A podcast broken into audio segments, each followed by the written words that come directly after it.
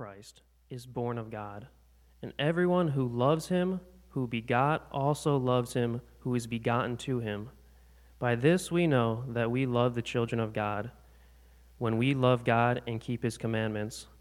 For this is the love of God, that we keep his commandments, and his commandments are not burdensome. For, what, for whatever is born of God overcomes the world, and this is the victory that has overcome the world, our faith. Who is he who overcomes the world? But he who believes that Jesus is the Son of God.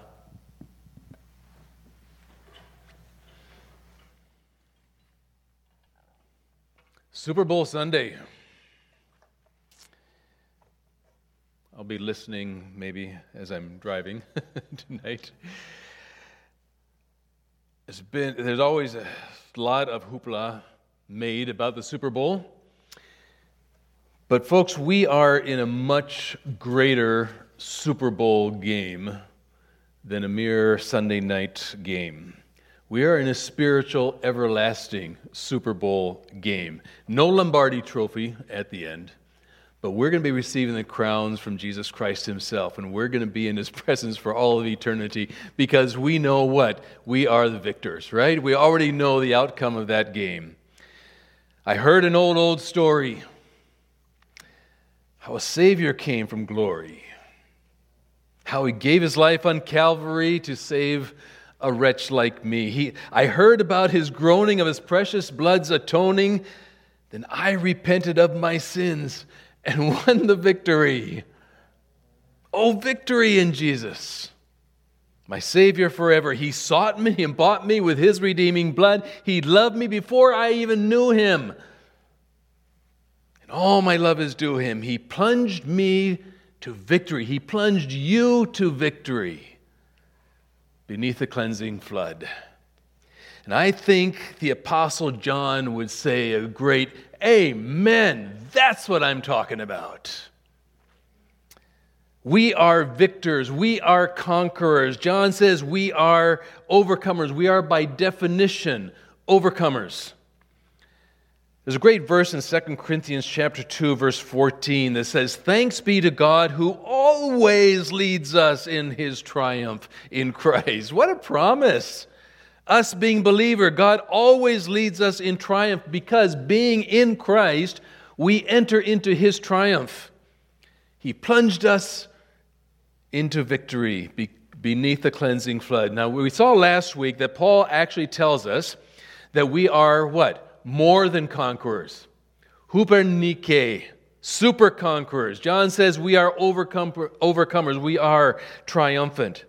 Once a person has given their life to Christ, has been reborn, given a spirit, a new spiritual life in the Holy Spirit, believes that Jesus is the Son of God, and asks Him to be Lord of their life, we are, John says, overcomers all the way to the end. Our salvation is eternal, and we have that uh, eternal security. Nothing, Paul tells us, can separate us or remove us from the love of God. Do we struggle sometimes? Yeah, we do. Do we blow it when we're tempted by temptation sometimes? Sure. But John wants us to know that when it comes to the world, to flesh, and even to Satan, we are overcomers. And we need to know that through the power of the Holy Spirit, which we have, we can actually live right now in this lifetime as overcomers. Back in chapter 2, verse 27 of 1 John, we're given an amazing promise. And as for you, the anointing which you received from him remains in you, it abides in you, it stays in you. And you have no need for anyone to teach you. Don't need somebody else to try to teach you otherwise. John says they're false teachers. But as his anointing teaches you about all things and is true and is not a lie, and just as it has taught you, you remain in him. So he remains in us, us, abides in us, stays in us, and we in turn remain in, abide in, and stay in him. Through the thick and thick, thin of things, against all human odds, our faith will be sustained. And our place in heaven is guaranteed by the Holy Spirit. We are told that in Scripture, that we have been given the Holy Spirit as a deposit until we enter into the presence of the Lord forever. Amazing promises. Now, how do we become overcomers? Or how do we know we're overcomers? The same way we know that we're saved. The number one way is through faith, and we looked at that last week. Verse 1 says, Everyone who believes that Jesus is the Christ is born of God. Verse 4 tells us that everyone born of God overcomes the world. This is the victory that has overcome the world, even our faith.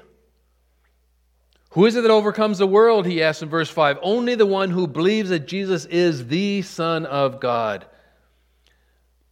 So that's number one. We must stand on that faith. But authentic faith translates into action. There should be a noticeable change in one's life. And James says in chapter 2, 24, you see that a person is considered righteous by what they do and not by faith alone. Isn't that interesting? It should be obvious. We should not be fitting into the world system so well that nobody can see a difference in us. And that's where John goes next. So, faith is the main test of our salvation and of our being overcomers. Then there are two more tests which are really evidences of that faith, and that is love and obedience. Now, we've talked about these already because John's already talked about these, but since he brings them up again, we're going to talk about them again briefly here, and then we're going to go on to something that is truly amazing um, as well.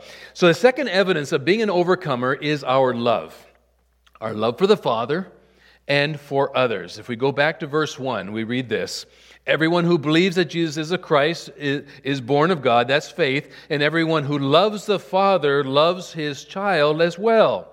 This is how we know that we love the children of God by loving God. You can tell an overcomer very simply he or she who loves God and loves those whom God loves, the children born of him. Again, John's commentary on the two greatest commandments, right? Love God, love people. So, the new birth, regeneration, transformation, a new life in Christ, you can call, it anything you want there. It's all, it it's all refers to the same thing. Not only brings us into a faith relationship with God, it, it also brings us into a love relationship with God and with others. This is so important that John talks about this in almost every chapter that he's writing here in this letter. In chapter 2, verse 5, whoever keeps his word, what's that called? That's called obedience, right? Whoever keeps his word, in him the love of God has already been perfected. The two go hand in hand. That love of God should be observable, see? But by this we know that we are in him. How? By keeping his word. In chapter 3, verse 10, John sounds extreme in his language, but it's not extreme when it's true. By this, the children of God and the children of the devil are obvious. Anyone who does not practice righteousness is not of God, nor the one who does not love his brother or sister. He calls them children of the devil. That is spiritual truth, even though it's uncomfortable truth.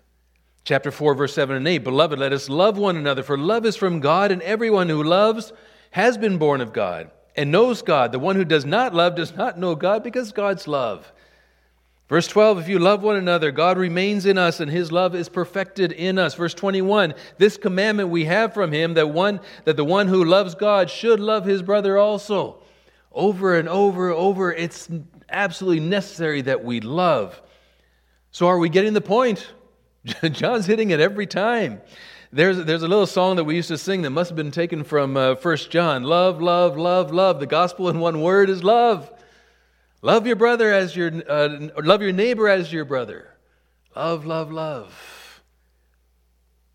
How do you know you're an overcomer? How do you know you're a Christian? First of all, because you continue to believe, that's faith. Secondly, that you love God in a way that manifests itself to others. It's a visible expression of your life as you love those whom God loves. You know, loving God is a matter of desiring to honor and please Him.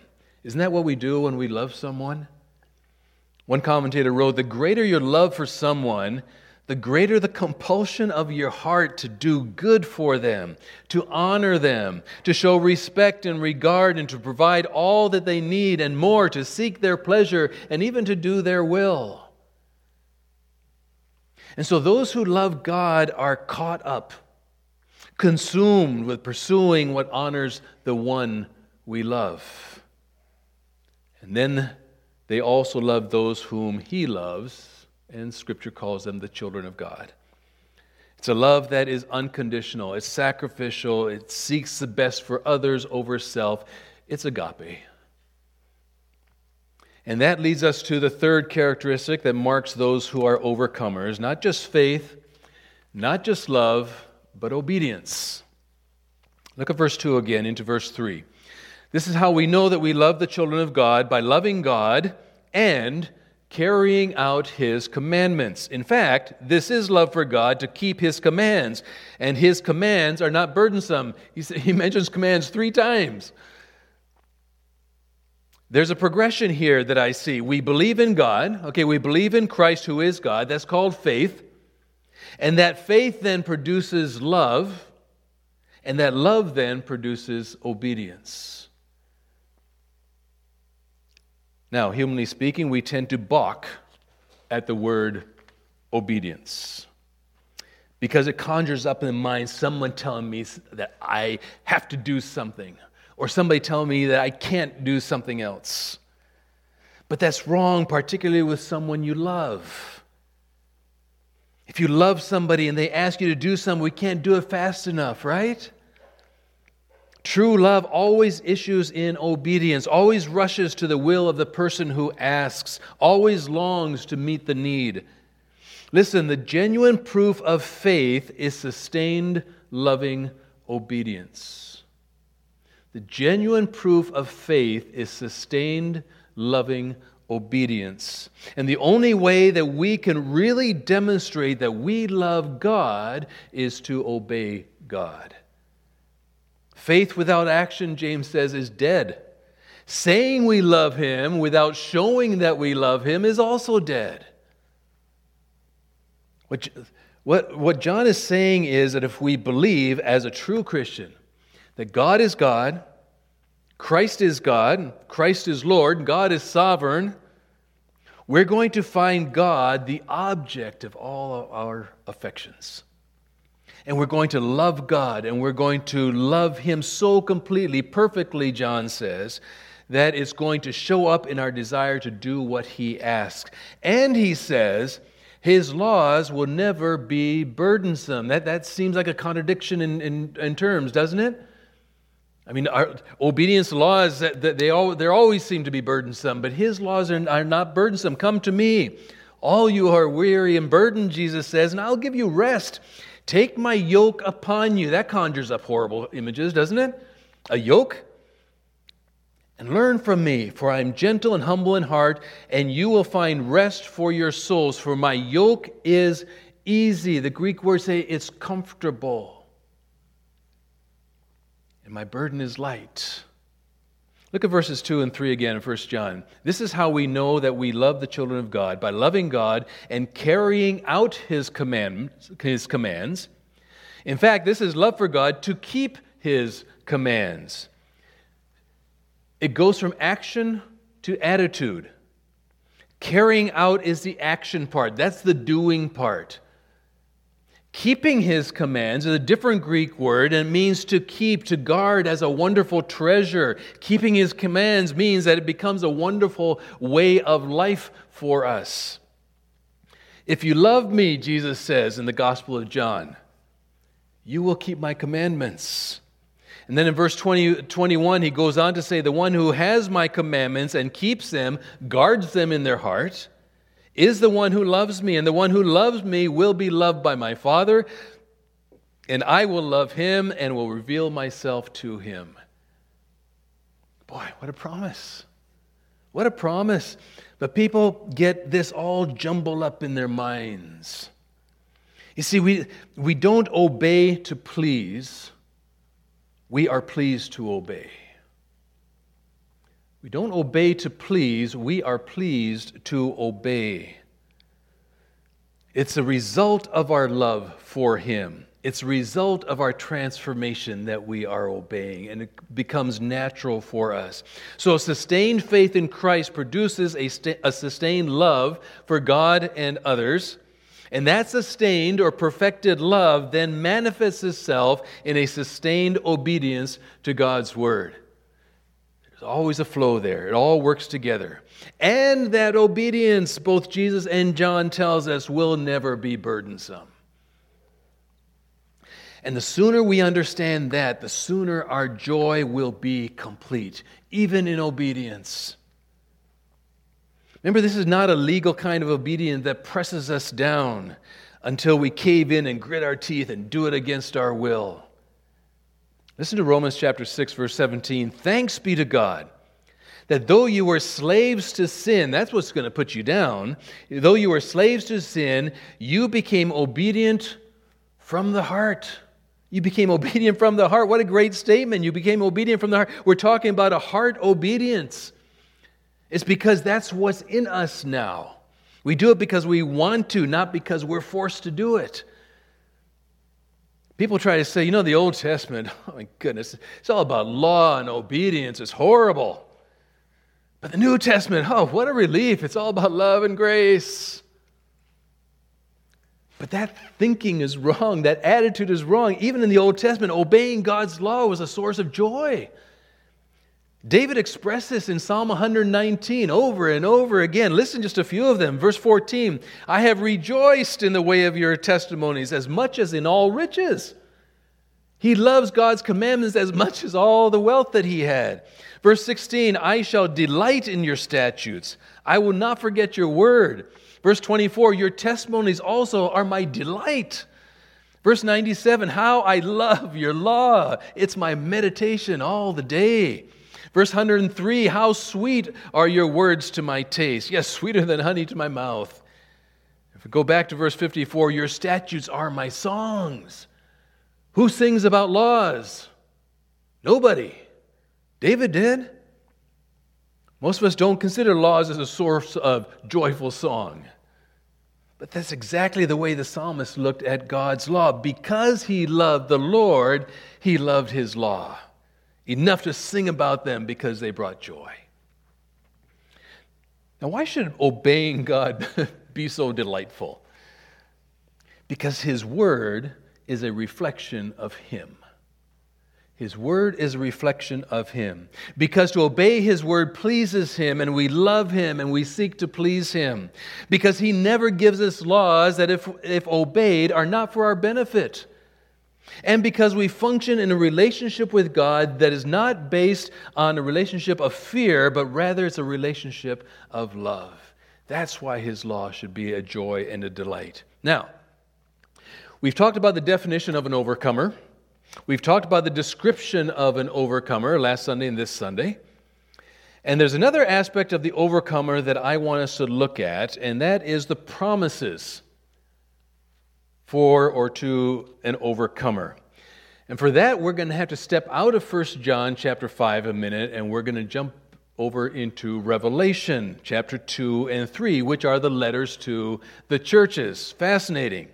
And we find, of course, in these seven letters promises to the church in general, both positive and negative. And that's what we usually focus on. That's what I've always focused on. Okay, look at this church. Oh, it's horrible church. They're hot and cold. He wants to spew them out of their mouth. And we look at all, all the horrible things in these churches and we focus on the churches. But at the end of each of these seven letters, there's a promise. And it's a promise to overcomers. This has been a fresh and exciting study for me this week. These become then the universal promises that the Lord gives all overcomers, and we are the overcomers, folks. The first one we see is, um, is that the overcomer will eat of the tree of life. The promise is in the first letter written to the church of Ephesus, and it's the opening seven uh, verses of Revelation chapter 2. Now, the church had a serious problem. They had left their first love, they'd grown cold. But there were some who had remained faithful. In the middle, uh, middle of verse 7, we read, To him who overcomes, Okay, to those who continue in the faith, those who continue manifesting the love of God, those who continue to be obedient to God, that's what an overcomer is. To him who overcomes, I will grant to eat of the tree of life which is in the paradise of God. Now, what is that? What's that promise? Well, you remember when Adam sinned, way back in Genesis, God drove them out of that small paradise called the Garden of Eden. He drove them out from his presence and didn't allow them to eat of the tree of life. You see, the tree of life caused someone to live forever. Tree of life, okay? To, to, live forever. And once man had fallen into sin, God, in his great love for mankind, did not want them to live forever in that condition. The tree of life symbolized eternal life, and the paradise of God symbolizes heaven here. And so, what we have here is a promise that all overcomers will live forever eating from the tree of life in the paradise of God. How cool is that? And just as the Garden of Eden had an amazing water system with four rivers going in all directions, the heavenly paradise is even greater. Listen to what it says in Revelation chapter two, uh, 22.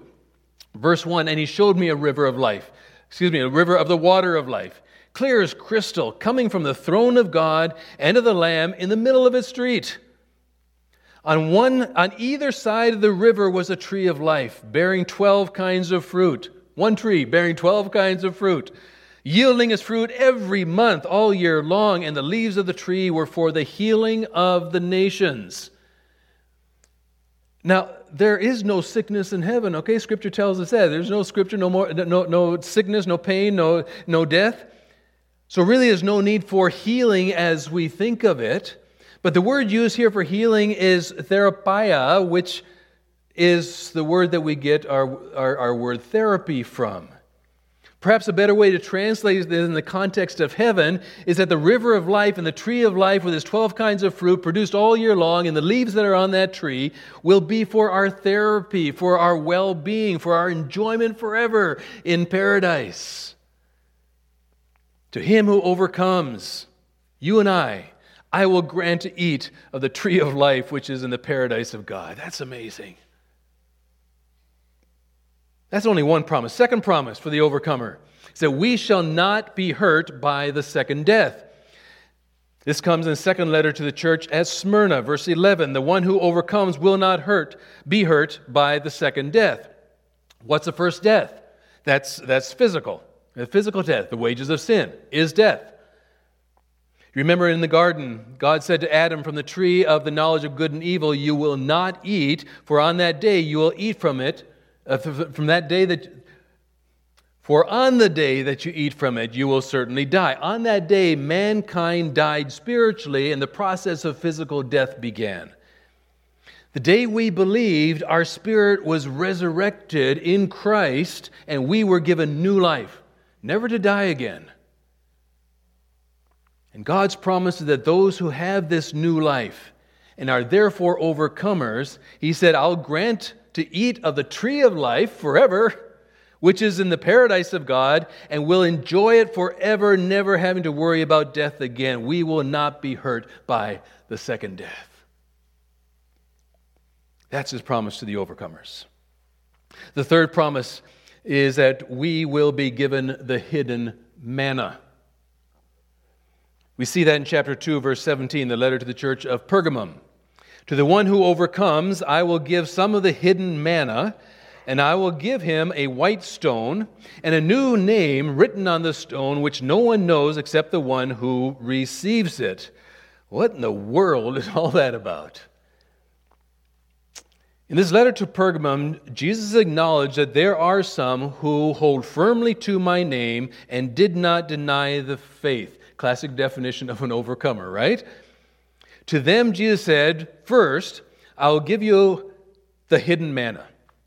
Now, that, of course, helps us to think back to the time in the wandering in the desert where God provided Israel with the manna um, in, in their wanderings. And you remember that that was a direct provision for, for God every morning. Then Hebrews 9, verse 4 tells us that in the Ark of the Covenant, in the Holy of Holies, was a golden jar holding the manna.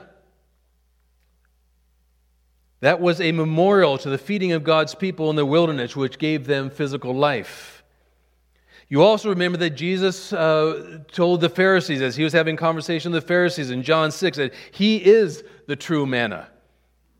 He is the true bread of life. The Pharisees were so proud that their fathers had, forefathers had uh, eaten of the original manna that, uh, that Moses had provided. And Jesus said to them, Truly, truly, I say to you, it's not Moses who gave you, who has given you the bread of, out of heaven, but it is my Father who gives you the true bread out of heaven. For the bread of God is that which comes down out of heaven and gives life to the world. And Jesus said to them, I am the bread of life. And now, here in Revelation, Jesus says to the overcomer, I will give some of the hidden manna. Why does he refer to it as hidden? I think it was referring to the fact that right now we're limited. We can't physically see him, we can't physically touch him or feel him, but when we are taken up to be with him, we're going to enter in the, into the richness of the fullness of the one who is our very life now, the fullness of blessing and the eternal presence of Jesus fully revealed. I believe that's what Paul was referring to in 1 Corinthians chapter 13 verse 12 when he said for now we see in a mirror dimly but then face to face. Now I know in part but then I know fully just as I also have been fully known one day, folks, the manna, the bread of life, will no longer be hidden. He will be fully revealed in all of his glory.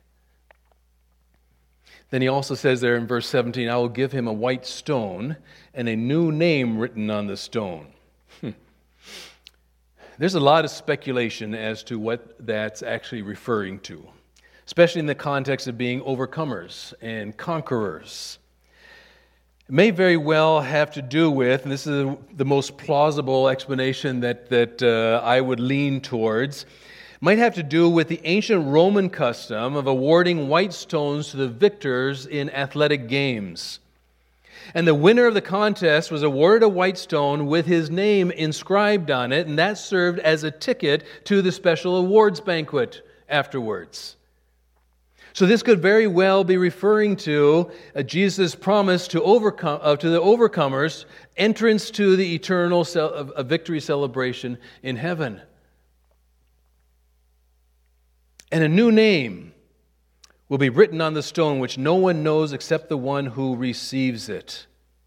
Because Jesus knows each one of us intimately, he's got a special personalized name that'll be on that stone. That's often done in different cultures, even today. You know, when, when my wife and I went to uh, the Cote d'Ivoire uh, to minister there among the people, they gave us personalized names. Nancy got a cool one Nyagali. Nyagali means joy. And so all of our African brothers and sisters would always refer to her as Nyagali. I was given the name Ngolo. Just means a third son, which I am in my family. It's, it's personal, but not quite as cool as her name. But I was known as Ngolo. Back in the day, as we know in our American Indian culture, personalized names were given, you know, running bear, flying eagle. I always thought that was so cool. Here in Revelation, Jesus says, There will be for each of you on your white stone a personal name that shows that I know you. Aren't you curious what name he might choose for you? the fourth promise is in the letter to Thyatira.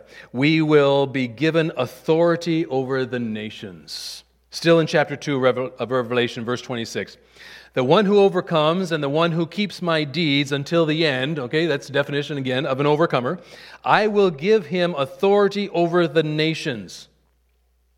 And he shall rule them with an iron rod. We talked a little bit about this just briefly in our spiritual growth class this morning. As the vessels of the potter are shattered, as I also have received authority from my Father. We're going to be given authority over the nations. This has to be during the, the millennial kingdom, where Christ is going to share his authority with his faithful overcomers, which includes you and I.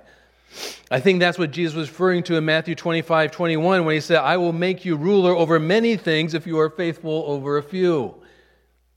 And it says that we, as overcomers, will rule the nations with a rod of iron. There's not going to be any messing around, no sin allowed to express itself. But interestingly, the word used to rule in Greek, it does mean to govern and rule, and there will, we talked about that also in our class, there will be need to govern and rule because there are going to be unbelievers who are going to try to rebel, but it also means to shepherd. Same word, means to shepherd. So the sense is that we will be Christ's under shepherds, governing or ruling with Jesus with a shepherd's heart. When we are taken up in the rapture, we receive our rewards and then come back to earth with Christ at the end of the tribulation. We will then reign with him for a thousand years, Scripture tells us, and he delegates authority to us by which we shepherd the nations with a rod of iron. You know, it's like the shepherds who shepherded sheep, right? They, they carried a rod or, or a staff to bring the sheep back into line. when it was needed and also for their protection, we'll be delegated that responsibility of shepherding under the authority of our great King, Jesus Christ Himself, over all the peoples, all the nations in the kingdom. And then in Revelation 3, we find a fifth letter to the church at Sardis. We actually find two amazing promises here, starting in verse 4. The first is, We will receive worthiness. But you have a few people in Sardis who have not soiled their garments, and they will walk with me in white, for they are worthy. White is a symbol of purity, of worthiness, of righteousness. The white is a reflection of our real and true righteousness. Right now, in our present state, we have been covered by the righteousness of Christ. And we are considered worthy only because He is worthy while we are still unworthy. His righteousness has been credited to us. A theological word is imputed. In our glorified condition, however, which takes place at the rapture, we will have been perfected. We'll become totally righteous ourselves and therefore become worthy. And having been made worthy, we'll be wearing garments of white. How cool is that? And then John adds the fact in verse 5 that we receive security. Our security continues. Listen, the one who overcomes will be clothed the same way in white garments, having been perfected, made righteous, made worthy, and I will not erase his name from the book of life. And I will confess his name before my Father and before his angels. This is Jesus speaking. We not only receive worthiness, we receive security. I will not erase their name from the book of life. Back in John's day and beyond, cities had a registry. Kings in their kingdoms had a registry of uh, citizens, and, and when a person committed some horrendous crime, their name would be removed. It was blotted out of the city's registry. They were considered outcasts. And Jesus is saying that that, uh, that will never happen to you in the world to come, in the city of heaven. Your name will never be erased. Then in the letter to the church of Philadelphia, we find that we will become pillars in God's temple. Verse 12, verse, uh, verse uh, chapter 3.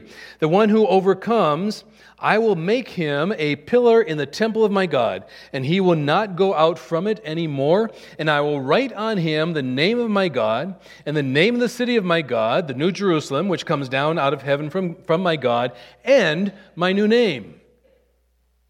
Now, I've been in a lot of churches. It's not so much the newer ones anymore, but if you go into some of the older ones, you'll often find a little plaque on the back of a pew. And it's there to, it might say something like, in honor of Betty Jones. Grandma Jones had died.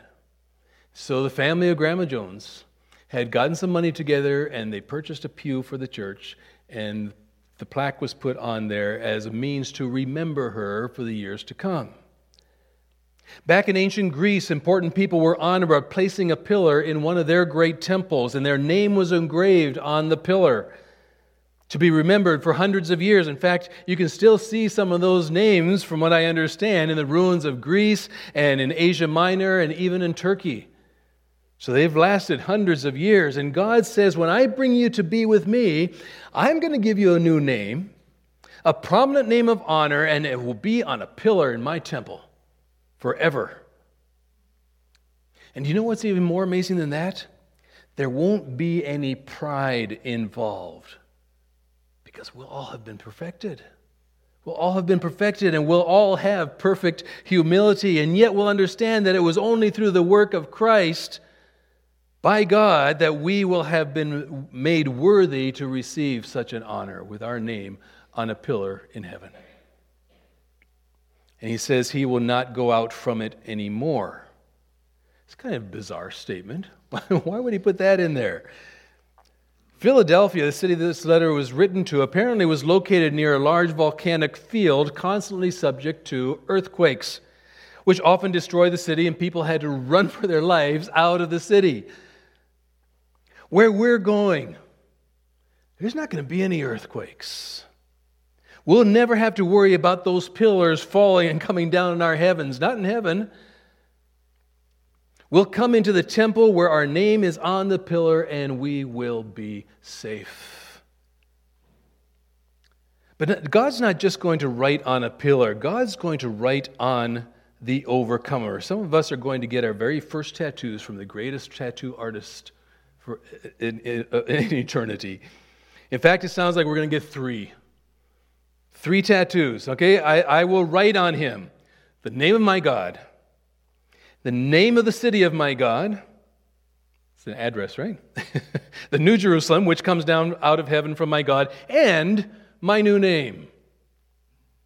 It's another way of saying that we will be His forever with His name written on us. Another reason why our names will never be erased from the Lamb's Book of Life. Secured, loved, honored in, in inconceivable ways. And there's one more. The greatest of all. It just keeps getting better and better for overcomers, doesn't it? I mean, we're promised eternal life in the paradise, paradise of God, and we'll never ever be hurt by the second death, uh, no fear of ever losing our eternal uh, life. On top of that, we're going to have the full fellowship of the bread of life, Jesus Christ Himself, and we're, we're going to have a white stone, perhaps even a, a crystal diamond, that gives me entrance into the celebration with a personal name written on it. And nobody knows but me. It's Christ's personal name for me. And then we're going to um, be able to come back to earth and be delegated authority to rule with Him. And we're going to be wearing white garments symbolizing our worthiness that we've never known before. Our names will never be erased from the book of life. God is going to know my name because his son is going to confess me, my name, before the Father and before the holy angels because he knows me and he loves me and he gave his life for me. And therefore I belong there. And Jesus says, He belongs, she belongs here. And to boot, we're going to have a pillar in the temple of God with our name on it, and we're never going to have to run out of that place in fear. And for total security, we're going to have God's name in the place of our dwelling written on us. Isn't that amazing? Can it get any better than that? Yeah, it can. the eighth promise we will sit with Jesus on his throne. That doesn't boggle your mind. I don't know what would. The seventh letter to that lukewarm, nauseating church of Laodicea. To spit them out of my mouth. Even there, there were some overcomers. Jesus says in verse 21 The one who overcomes, I will grant to him to sit with me on my throne, as I also overcame and sat with my Father on his throne. How can that be? But that's what Paul told us back in Ephesians chapter 2 verse 6, isn't it? God raised us up with him with Christ and seated us with him in the heavenly places in Christ Jesus. Where is Christ sitting? He's sitting on his Father's throne. Right now, positionally, spiritually, we are already seated with him. But the full reality of that is yet to come to pass. It's going to happen. That's mind boggling. It's an amazing thing to be an overcomer, isn't it? And that's what we are, John tells us. What a privilege to believe in Jesus Christ. and to love God and others with His perfect love, and to be given the power, the power to obey God's word, and through that obedience to receive blessings even now, and to think of all that still awaits for us as overcomers. That's exciting to me. Amazing love. How can it be that thou, my God, shouldst die for me? We're going to sing that song as we close this morning. But pay close attention as we sing the last verse. No condemnation now I dread. Jesus and all in him is mine. Alive in him, my living head, and clothed, what? In righteousness divine. Bold I approach the eternal throne and claim, we can claim it, and claim the crown through Christ, my own. That's what we're talking about. That's what John's talking about. That's what it means to be an overcomer with all the promises that we have to look forward to. And in light of that, we can endure anything in this life with that glorious hope looking forward. Father, this morning,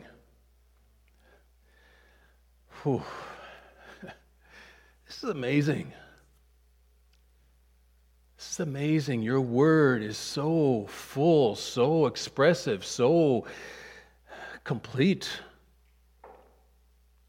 Not only are you blessing us now, but you have given us so many amazing promises things yet to come for us who are overcomers. And Father, I pray that we would not just sit back and, okay, one day I'm going to look forward to that. But Father, you have given us a responsibility to live as overcomers right now, standing on the faith loving you, loving those that you love, and being obedient to your word, just showing how much we love you because of the faith, because of what Jesus Christ has done for us. Father, we believe in you. Father, we trust in you.